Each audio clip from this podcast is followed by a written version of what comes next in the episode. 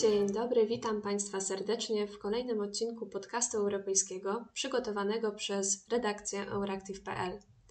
Tym razem porozmawiamy na niewątpliwie niezwykle ważny temat, jakim jest transformacja energetyczna, a dokładniej sprawiedliwa transformacja.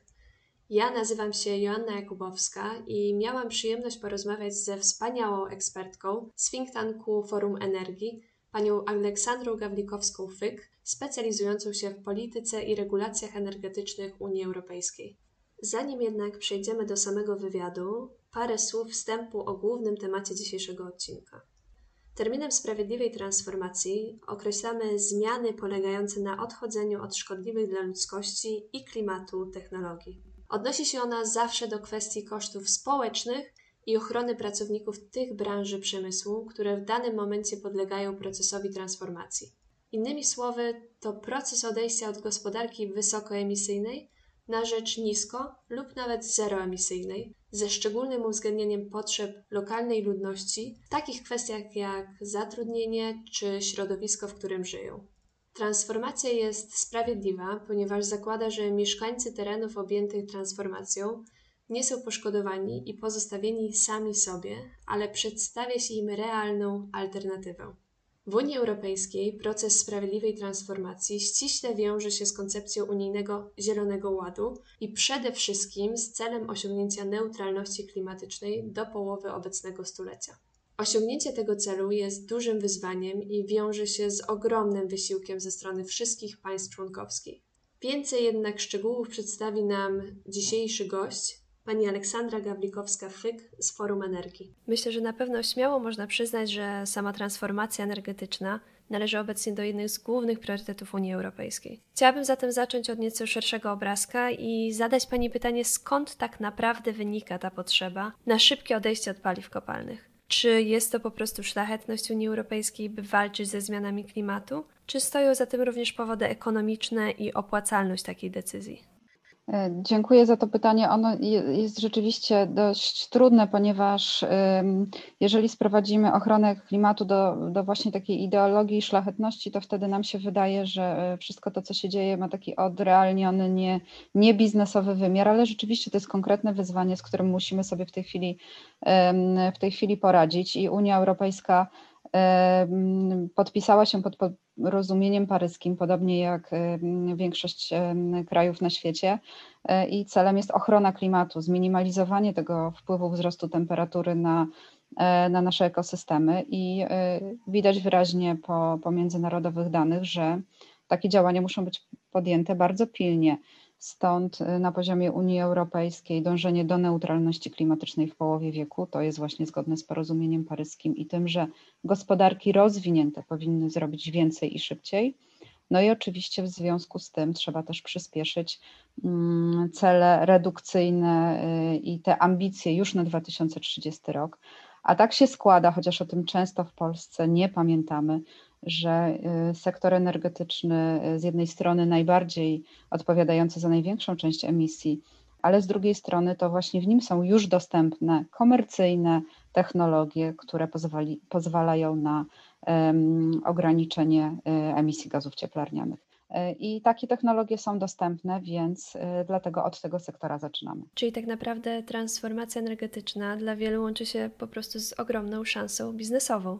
Tak, zaczyna się, to znaczy też musimy pamiętać o tym, że jeżeli y, w coś trzeba zainwestować, to ktoś na tym na pewno skorzysta i przez lata rozwijania tych technologii. Przede wszystkim były to źródła odnawialne, oczywiście teraz też widzimy, że, że są to technologie bateryjne, magazyny, rozwijają się samochody elektryczne wsparcie tych gałęzi przemysłu spowodowało, że te koszty znacznie spadły, więc nauczyliśmy się też radzić sobie ze zmiennością źródeł odnawialnych. Natomiast cel nadrzędny jest, celem nadrzędnym jest ochrona klimatu.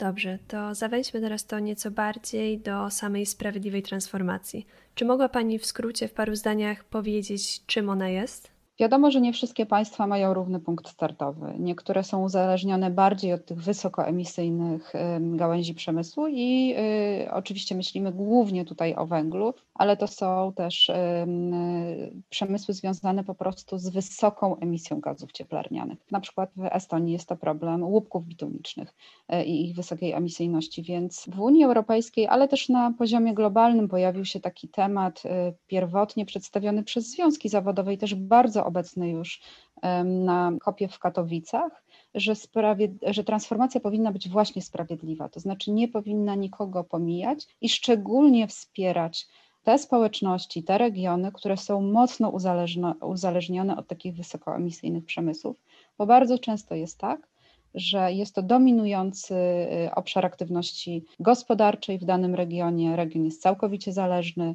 bądź w bardzo dużym stopniu.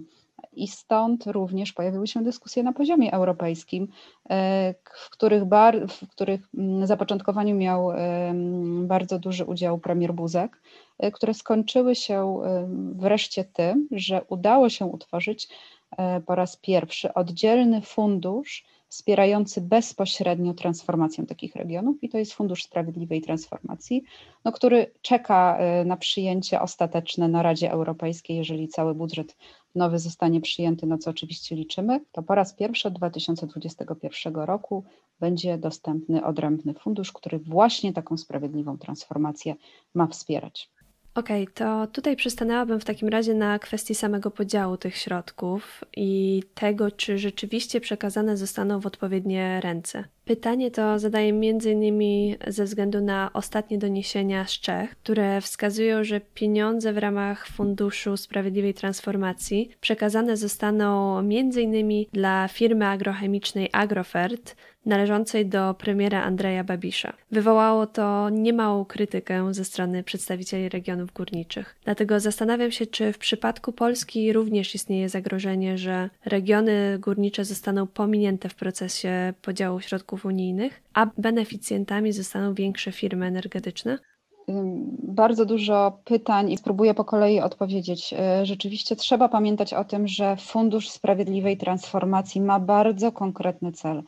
E, to nie jest fundusz na stricte transformację energetyczną.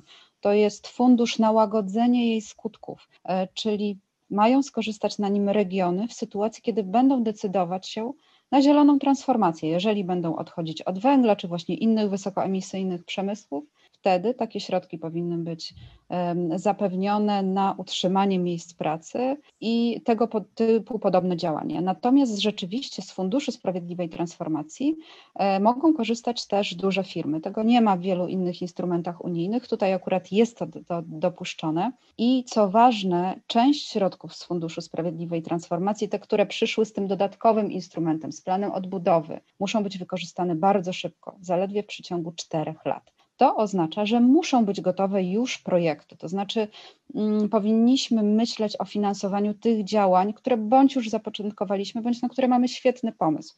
I są gotowe do wdrożenia już, bo 2021 rok to jest za miesiąc. I już za miesiąc trzeba mieć te plany, więc jakby dynamika i tworzenia tych planów i ich wydatkowania powoduje, że jesteśmy często skłonni do sięgania po coś, co już robiliśmy, co nam wychodzi, i ja nie widzę zasadniczego problemu w tym, żeby korzystały również duże firmy, ale to musi wypływać z potrzeb regionu, a nie z potrzeb y, jednego polityka w danym kraju y, i przede wszystkim musi być wpisane do planu sprawiedliwej transformacji. Jeżeli rzeczywiście, bo, bo rzeczywiście są takie informacje, że, że taki plan w Czechach się pojawił, był niekonsultowany z regionami, y, niedyskutowany publicznie, no to jest to zaprzeczenie idei sprawiedliwej transformacji. Natomiast nie sądzę, żeby w Polsce nie, nie, nie widzimy, żeby to w ten sposób działało. Są trzy regiony już bardzo aktywne w zakresie przygotowania planów, na pewno z przodującą tutaj e, Wielkopolska Wielkopolską. Mhm. Tak, zdecydowanie, ale również Śląsk, Wałbrzych, e, czyli Dolny Śląsk, bardzo dużo się rzeczy dzieje. Intensywne rozmowy prowadzone z Małopolską Wschodnią. Te regiony mają już częściowo bardzo zaawansowane projekty i co ważne, wiele tych regionów już korzystało z Funduszu Spójności i działania już tam były finansowane, mimo tego, że dedykowanego funduszu nie mieliśmy. Więc na pewno tak, na pewno patrzmy na możliwości wykorzystania przez duże firmy, ale przez pryzmat potrzeb regionów. A czy w Europie istnieją regiony, które przeprowadziły taką transformację energetyczną w oparciu o zasady sprawiedliwości i dialogu społecznego i byłyby tym samym odpowiednim wzorem dla polskich regionów węglowych? Myślę, że sprawa jest mocno skomplikowana i rzeczywiście jest jeden aspekt bardzo istotny. Y, nie ma tutaj mm, jedynego złotego środka dla każdego regionu. Są regiony, które mogą inwestować w duże przedsięwzięcia produkcyjne, myśleć o fabrykach baterii e, czy innych tego typu rozwiązaniach. Są regiony, w których jest to niemożliwe z uwagi na brak odpowiednich terenów czy zupełnie inną strukturę e, gospodarczą. I to, to jest jedna zasadnicza kwestia, ale też bardzo trzeba korzystać z doświadczeń innych regionów zarówno tych pozytywnych, jak i negatywnych. Są takie regiony w Unii Europejskiej czy na świecie, które przechodziły transformację i od węgla do innych aktywności gospodarczych. To jest na pewno zagłębie rury. To tutaj Niemcy mm, zachodnie i y, odejście, odchodzenie od wydobycia węgla kamiennego w zasadzie już się wydarzyło.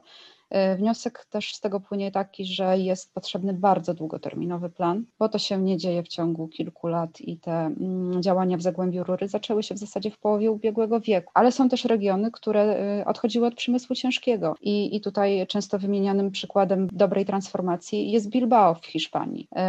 Trzeba mieć pomysł, trzeba e, wziąć pod uwagę jakiś nowy obszar aktywności gospodarczej, bo to nie może być coś, co w niewiadomy sposób i magiczny zastąpi to wydobycie węgla czy inny ciężki przemysł, ale gdzieś, gdzie region będzie mógł się odnaleźć i zrekompensować tę utratę wpływów utrzymać zatrudnienie. To jest bardzo ważne, bo negatywne skutki e, w wielu regionach pokazują, że bardzo często dochodzi do utraty miejsc pracy, wyludnienia, braku pomysłu na przyszłość. Więc przykłady dobre są, ale równie do, wiele, jak nie więcej jest przykładów y, trudnych i niekończących się w sposób optymistyczny. No przy czym teraz mamy bardzo duże unijne wsparcie na pewno. My mamy też przykłady swojej transformacji, bo Śląsk się transformuje i, i, i to jest przykład, gdzie rzeczywiście był pomysł już od, od 30 lat, udało się zrobić wiele dobrego. E, no jest też Wałbrzych, który przeżył trudną transformację, czy też Łódź, gdzie był to zupełnie inny przemysł włókienniczy, a teraz będzie się borykał z transformacją Bełchatowa, więc musimy się uczyć y, nie tylko na cudzych, ale też niestety na swoich błędach. No właśnie, ale sprawiedliwość transformacji to jedno, a drugie to kwestia przejścia na odpowiednie źródło energii. Jaki zatem jest plan w przypadku Polski, jeśli chodzi o odejście od wydobycia węgla? Naszych planów sprawiedliwej transformacji jeszcze nie ma więc y, też nie do końca wiadomo, w którą stronę będą te regiony zmierzać. Y, najbardziej zaawansowana tutaj Wielkopolska Wschodnia, y, która współpracuje z PAK-iem, mówi o tym, że to może być z jednej, mogą być też z jednej strony źródła odnawialne, z drugiej strony na przykład wodór. No ale to jest oczywiście strategia na poziomie społeczności lokalnych. Do tego jest nam niezbędna wręcz wizja zmian w krajowej energetyce, bo taki Bełchatów, który jest największym, mm, największą elektrownią w Polsce i w tej chwili podstawą systemu, także z punktu widzenia istniejących sieci przesyłowych, no na pewno to nie jest sprawa tylko i wyłącznie e, jednego miasta w Polsce centralnej, ale wizji dla całego sektora. I e, musimy o tym pamiętać, że to są plany na najbliższe lata, tak jak mówiłam, do wykorzystania bądź do 2027 roku, bądź nawet do 2024, czyli bardzo szybko ale wizja też jest zarysowana i, i tutaj warunkowość tych środków, warunkowość wykorzystania tych środków i cała wizja musi być zgodna z neutralnością klimatyczną. Więc tutaj e, to nie jest tak, że mamy bardzo dużo e, możliwych opcji. Są to przede wszystkim źródła odnawialne, e, są to technologie niskoemisyjne, które możemy finansować. No i kwestia oczywiście udziału gazu w miksie energetycznym, który jest tym paliwem, które można uznać za przejściowe, ale w tej chwili finansowanie Unii z bardzo wielu elementów, z, to, z tym e, również z samego Funduszu Sprawiedliwej Transformacji gaz wyklucza. Natomiast bez e, strategii na poziomie krajowym, no nie będziemy wiedzieli, e, w którą stronę to wszystko powinno zmierzać, choć tutaj, mm, tak jak rozmawiałyśmy na początku, trendy te technologiczne, kosztowe, biznesowe są jednoznaczne.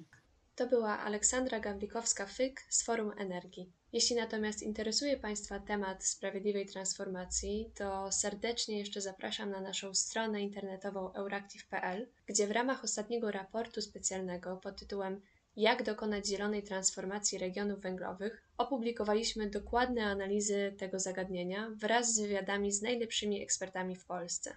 Co więcej, zachęcam oczywiście do dalszego słuchania naszego podcastu europejskiego, znajdującego się również na naszej stronie oraz na Spotify i na platformie SoundCloud.